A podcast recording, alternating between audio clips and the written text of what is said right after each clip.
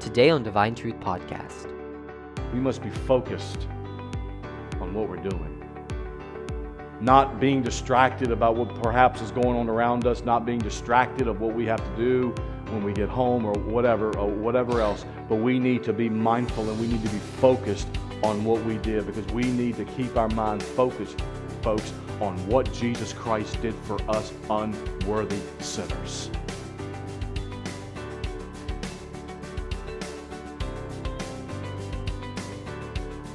This is the Divine Truth Podcast, a ministry of Emmanuel Baptist Church in beautiful Central Virginia.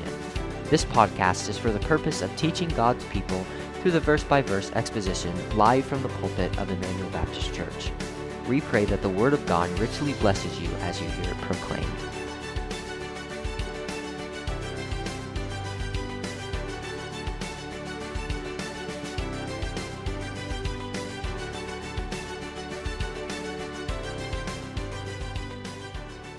And we will be looking at several verses, and I'm just going to share some things with you, and then we're going to uh, partake of the elements.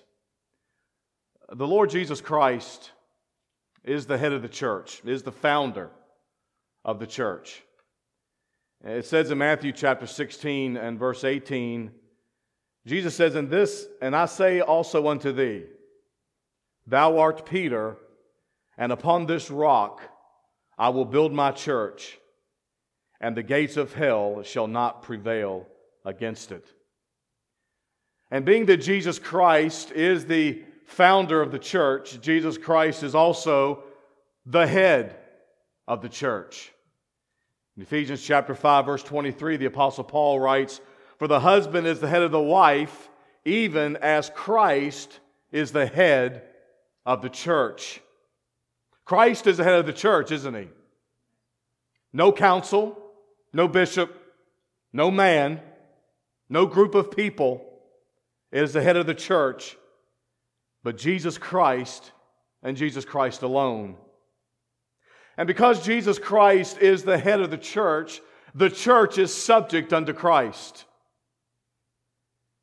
And being that Christ is the head of the church, Jesus Christ left the church two ordinances. And let me just add this side note for you this evening, folks, that neither one of these two ordinances impact or impart any measure of saving grace. They are merely symbolic. They don't make you more saved than you were before. They impart absolutely no saving grace whatsoever. The first ordinance is, of course, the ordinance of baptism.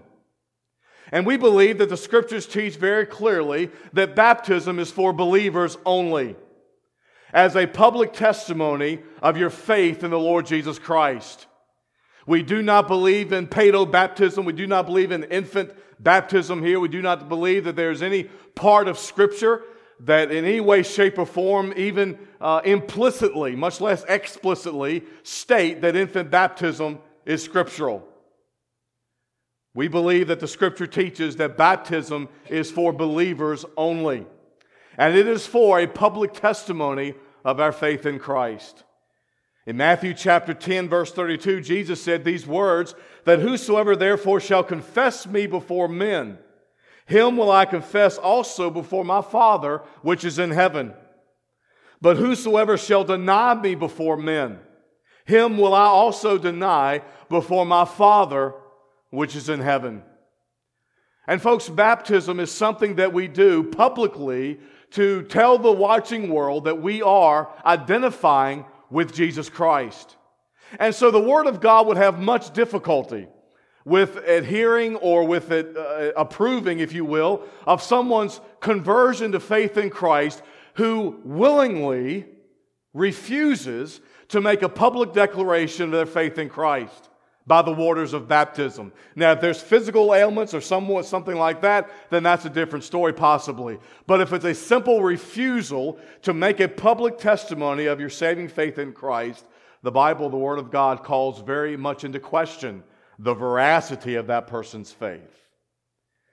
And so, not only did the Lord Jesus Christ leave us the ordinance of baptism, but the other ordinance that Jesus Christ left for us was the ordinance of the Lord's Supper. And like baptism, the Lord's Supper is for believers only. We do not believe in the doctrinal error of transubstantiation. The doctrine of transubstantiation is that doctrine that believes that the elements, that the blood, that the bread and the wine become the literal body and blood of the Lord Jesus Christ. Jesus Christ is very clear that the, that the bread and the wine are just merely symbolic of the body and blood of Christ, that they're in no way uh, changed into the literal body and blood of Christ. It is only figurative. But we also do not believe in the non scriptural doctrine of what's known as consubstantiation. And that's a little bit weakened stance, but it's basically the stance that says that the literal presence of the body and blood of Christ are present during the time of the Lord's Supper. The Lord's Supper is a serious and solemn event that God's people must take seriously and solemnly. And as we participate in the Lord's Supper, I want us tonight, just for a moment, to contemplate how we are to come to the Lord's Supper. And I want us to notice this tonight in three headings. We're to come without division, we're to come without distraction, and we're to come without distress. Number one, how are we as the church of Jesus Christ the body of Christ, those that have been saved, how are we to approach the Lord's Supper? We know that we're to approach it seriously. We know that we're to approach it solemnly. But what are the visible marks, the outward visible marks of approaching the Lord's table in that way? First of all, we are to come without division. We're to come to the Lord's table without division. That is without division in your mind, and division in your heart and division in your actions. You know, with all the other problems, all the other issues that plagued the church at Corinth, their approach to the Lord's Supper was no less of a problem. And the Apostle Paul instructs them on the true way to approach the Lord's Supper. And it, folks, listen, it is not with a haphazard attitude that, have, that, was, that describes the church at Corinth. Look down in 1 Corinthians chapter 11, verse 17, where Paul says these words. Now, in this that I declare unto you, I praise you not. Now, I want you to notice what Paul says there. Paul's declaration here is not to give advice. Paul's declaration here is not even mainly to give direction. Paul is speaking here with apostolic authority. The word declare is a Greek word parangello, and it literally speaks of a not just a statement that is made, but it is, speaks of a directive. It speaks of a command. It speaks of a set of instructions that are given with the command. These are not things, church, what Paul is about to say, these are not things that Paul would wish us to practice. These are things that, as the church of Jesus Christ, we are expected to practice. Now, just to kind of give you an idea of how the Greek word parangello is used in other passages of the New Testament, in 2 Thessalonians chapter 3, verse 4, the Apostle Paul says, Now we have confidence in the Lord touching you, that ye both do and will do the things which we command you. It's the same Greek word as in our word here in verse 17. In 2 Thessalonians chapter 3, verse 6, now we command you. In 1 Timothy chapter 4, verse 11, the Apostle Paul says, These things command and teach. And so, folks, understand that what Paul is about to say to the church at Corinth, and by application is saying to us, is not directions, it's not advice, it is apostolic commands. What Paul is about to instruct us tonight, folks, about the Lord's Supper is not to be taken lightly, it is to be taken seriously. And Paul says in verse 17, now, in this that I declare unto you, what does he say? I praise you not. And the word praise is a word that means an expression of admiration or approval. The command that the apostle is giving this church, the, the charge that he is giving them, he is charging them on their actions because he does not approve of their actions because there were severe problems in the church. This church, as we've seen on Sunday nights, as we've been looking at the book of 1 Corinthians thus far, we've seen that this church is riddled with problems. The problems are so severe that when you got to chapter 5 of 1 Corinthians, what you have there is you have a, is you have a, a young man who's having a sexual relationship with his stepmother. And Paul says, as the church, not only are you allowing it, but you're praising his actions. This church was riddled with problems. And their approach to the Lord's Supper was also a problem. And the problem is nestled in two, in two basic points. Number one, they had a shameful assembly. The church, this church, the church at Corinth, the Apostle Paul said, is shameful in their assembly. Look down at verse 18. He says, For first of all, stop right there. First is a Greek word protos, and it means first in order or first in importance. Paul says, Here's the first thing I want to point out to you. You've got some problems when it comes to the Lord's Supper. And here is the number one problem. Again, look at verse 18. When ye come together in the church, I hear that there be divisions among you. The word divisions there is a word that has the idea of being divided because of conflicting aims or conflicting objectives. It's the same word that's used, it's a schisma in the Greek, and it's the same word that's used in the synoptic gospels, Matthew, Mark, or Luke, that means that's translated to tear. And that's really what divisions do, do is, does, doesn't it? That's really what divisions do. When there are divisions among God's people, what happens is that it tears the assembly, it fractures the church. The Corinthians, they couldn't agree on anything, nor did they work to serve one another.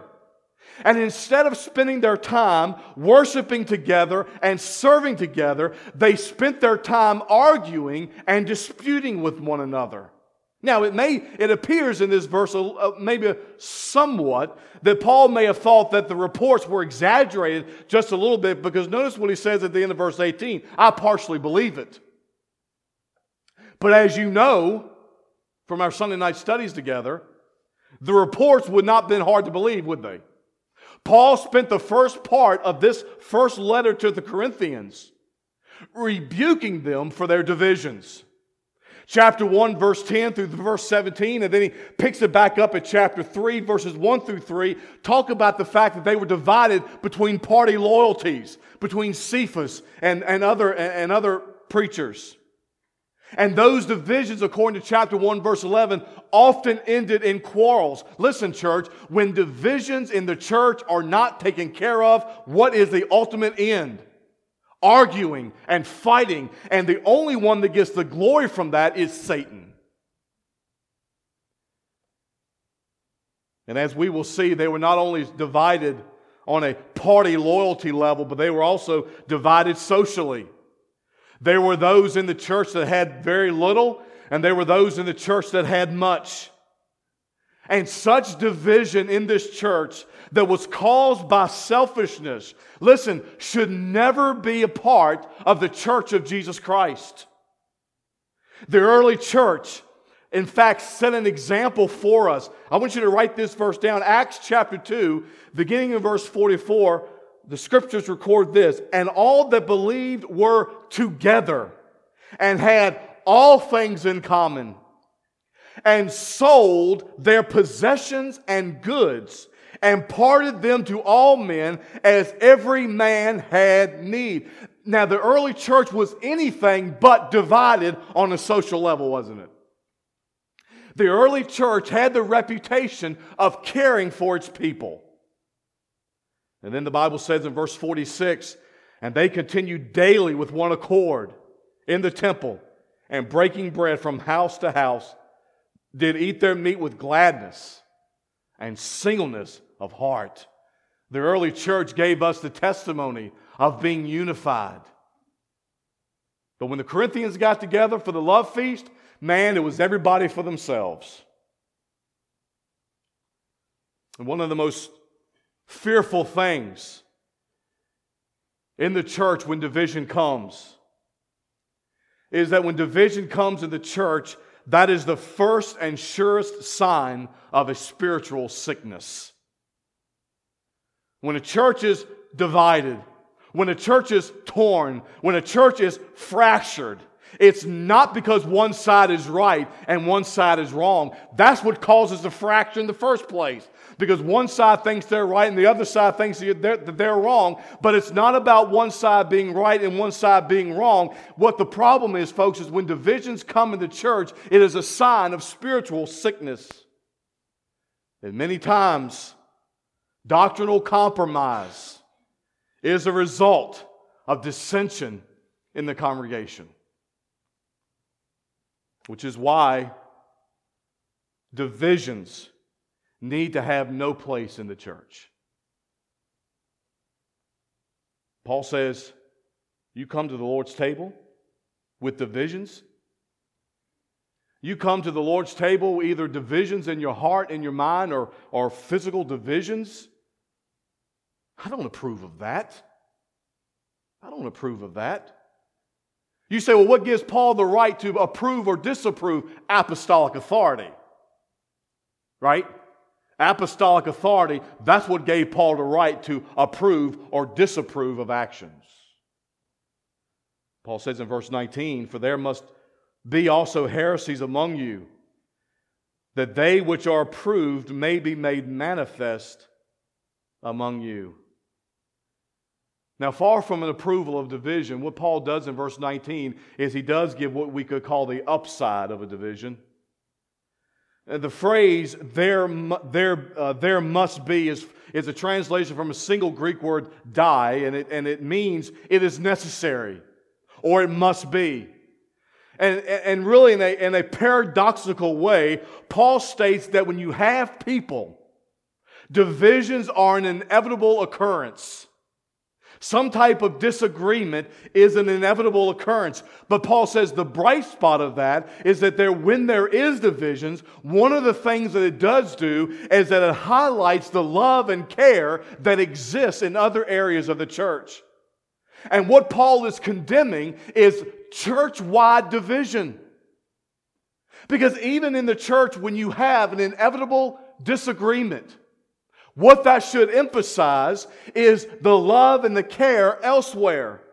And listen, folks, church divisions, ungodly and sinful as they are, can be used of the Lord to prove the worth of the faithful. Because in the midst of bickering and divisiveness, those that are causing the problems are a lot of the times separated out like the gold is from the, like the, gold is from the dross.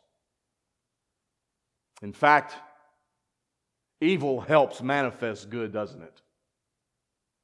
You know, I don't know if you've ever had any of the anybody say to you to try to disprove Christianity or whatever, say, say something along the fact that uh, if there is God, why is there so much evil? If God is in control, why is there so much evil? Listen, we don't need to be afraid of that statement, do we? Because how, what I basically do is I look at that person and I'll say, How do you know what is good and what is evil? The only way you know what is evil is because there's a good standard who is God. The very fact that evil exists and you understand that it is evil doesn't disprove the reality of God, it proves the reality of God. Because evil manifests the good. And trouble in the church creates a situation in which true spiritual strength, wisdom, and leadership can be made manifest. Paul says, I don't approve of you because you're coming to the table of the Lord with division, with bickering, with fighting with each other. And he says, that's a shameful assembly.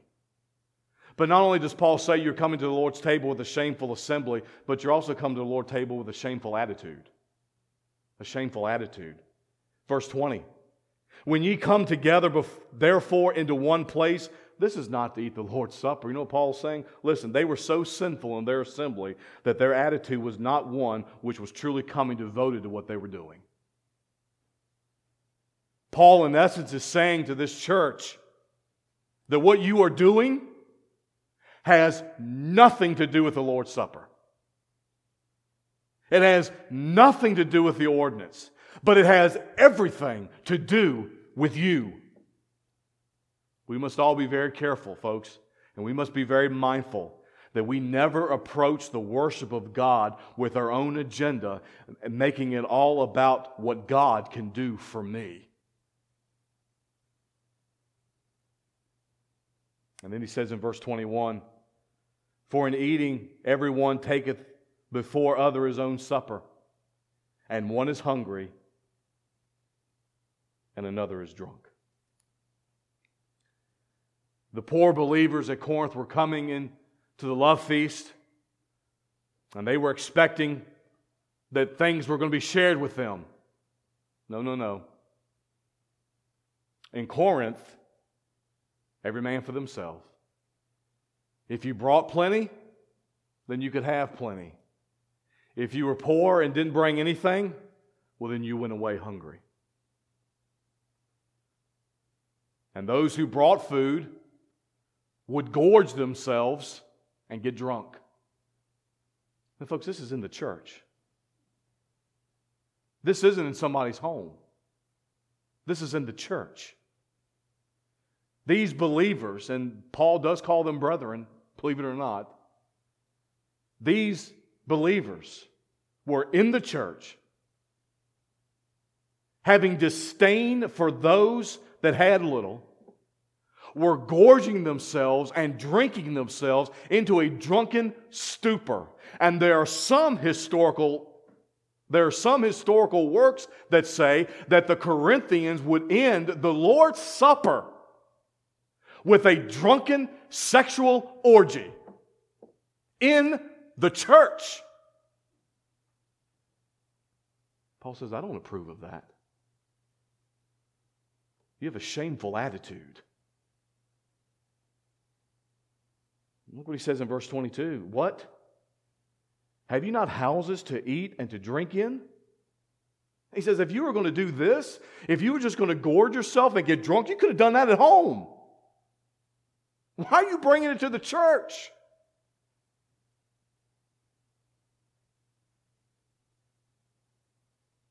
Look what he says at the, look what he says at the other part of verse 22. Or despise ye the church of God and shame them that have not. Is, he says, is the reason that you're doing this, is, is, the reason that you're bringing this type of attitude and this type of an assembly into the church, these type of actions, is the reason you're doing it, is it because you despise the church? Folks, let me tell you something, let me tell you something very clearly. When people cause divisions in the church, it is exactly because they despise the church of God. It's exactly why it is and someone and, and people who cause divisions in the church live in absolutely no fear of God.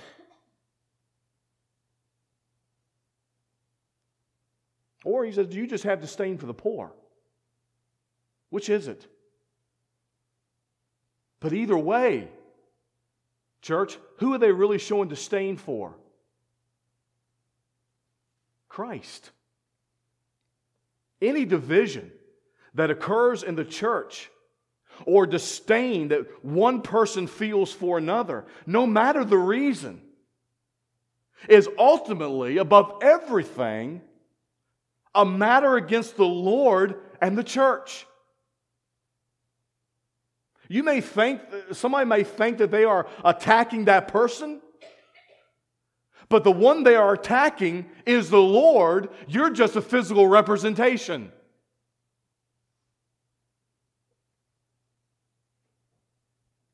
Paul says, when you come to the Lord's table, don't come or come without division. Don't come arguing and bickering with one another. Come without division. But not only he says come without division, but also come without distraction. Come without distraction. It is agreed by most conservative Bible scholars that the book of 1 Corinthians was, a, was written before any of the Gospels. Now, if that is true, then this account of the Lord's Supper in 1 Corinthians 11 is the first biblical account of the events of the Lord's Supper. And Paul says in verse, uh, Paul says in verse 23, For I have received, and Paul received this directly from Christ. And this most beautiful and meaningful Christian celebration was, int- was instituted on the night, the very night that Christ was betrayed, arrested, and tried. And in the midst of Satan's worst, God accomplished the best. He gave us this ordinance so we would always bear in mind the sacrificial atonement of the Lord Jesus Christ. And let us not approach the table of the Lord with any distractions. Verse 23, let's read what Paul has to say as he records the events of that final night of the life of Christ. What a time it must have been, right? As the 12 went up into the upper room and they all sat down at the table leaning on an elbow, their elbow, and kind of overlapping with one another, and they were listening to the Lord speak. What a time that must have been. For I've received of the Lord that which also I delivered unto you. That the Lord Jesus, the same night in which he was betrayed, took bread. And when he had given thanks, he brake it. And he said, Take, eat, this is my body, which was broken for you. This do in remembrance of me. And in the same manner also he took the cup. And when he had supped, saying, This cup is the New Testament in my blood. This do ye as often as ye drink it in remembrance of me. We must be focused, church. We must be focused on what we're doing. Not being distracted about what perhaps is going on around us, not being distracted of what we have to do when we get home or whatever or whatever else, but we need to be mindful and we need to be focused on what we did because we need to keep our mind focused, folks, on what Jesus Christ did for us unworthy sinners. There was no greater sacrifice, was it, than for Jesus Christ to lay down his life for his people. And in this Lord's Supper, we are given an opportunity to remember and commemorate and celebrate the fact that the Lord Jesus Christ, God of very gods, the Creator God, the second person of the triune Godhead, the eternal Son, took upon himself flesh and died. The full wrath of God poured out on him so that you and I could be free from sin, from Satan, and from hell with all that Jesus Christ did for us at Calvary, why would we want to approach the commemoration of that event with distractions? Why would we want to approach that event, a commemoration of that event, with division? And number three, why would we want to come with, to that commemoration of that event with distress? You know, the Apostle Paul, having addressed the problems, now addresses the fact of why it shouldn't be that way. And I'm using the word distress as a synonym for evil.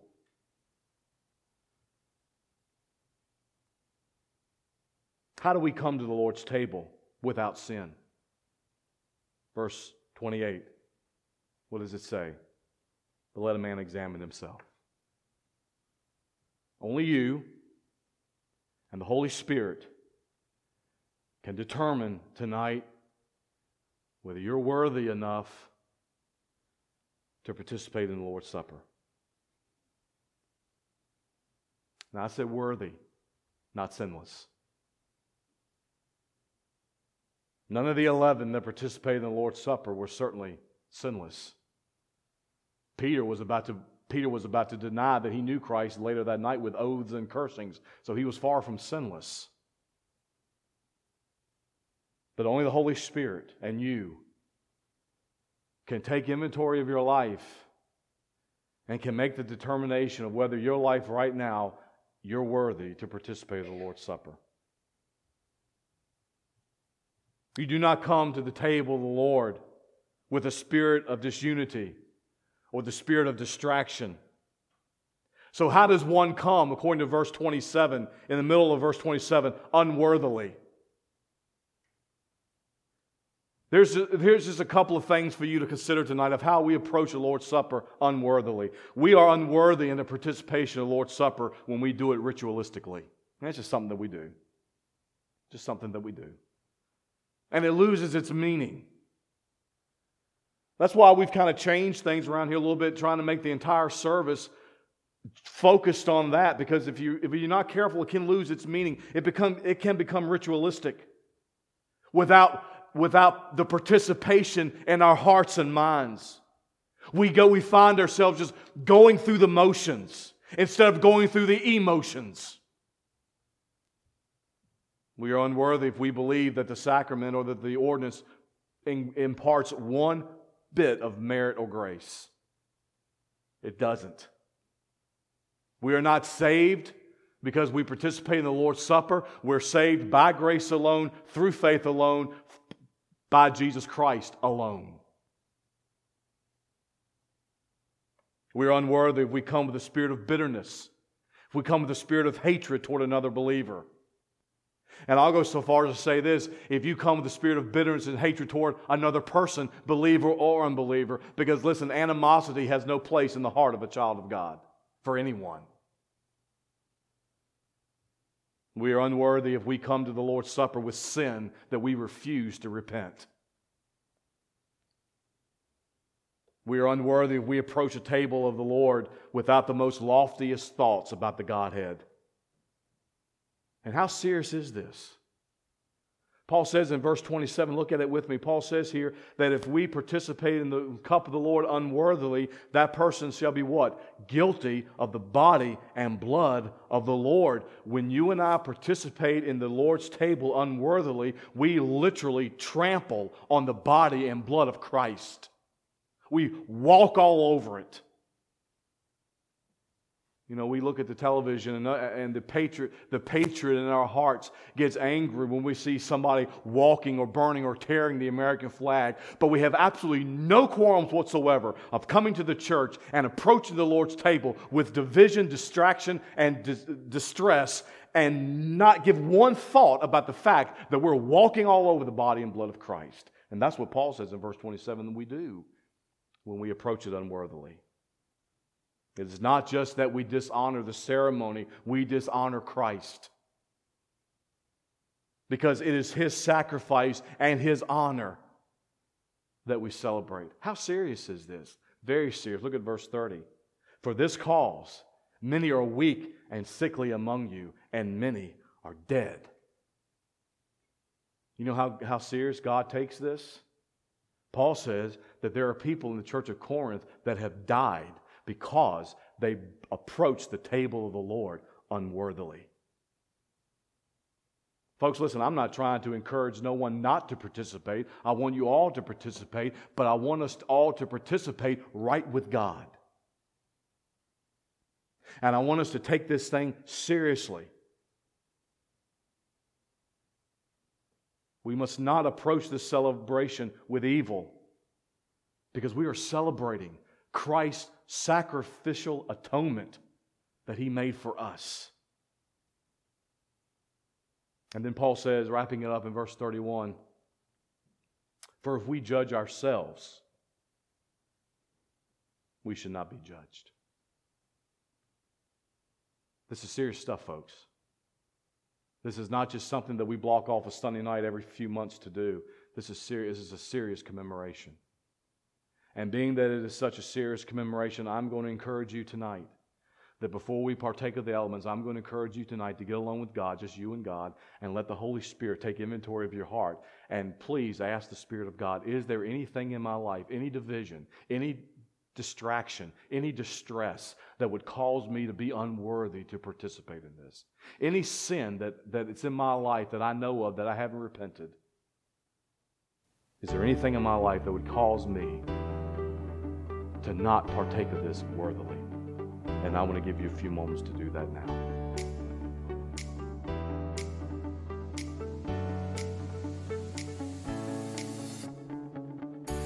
Thank you for listening to Divine Truth Podcast. We pray that the Word of God has been a spiritual blessing to your soul. For more information about Emmanuel Baptist Church, please visit our website at www.ebcmineral.com. You can also find us on our Facebook page at Emmanuel Baptist Church. Our Lord's Day services are 10 and 11 a.m., as well as 6:30 p.m. We also have a Wednesday service at 6:30 p.m. We here at Emmanuel Baptist Church pray that the message of God's divine truth would always go from the cross, through the church, to the world, until Christ come. God bless you.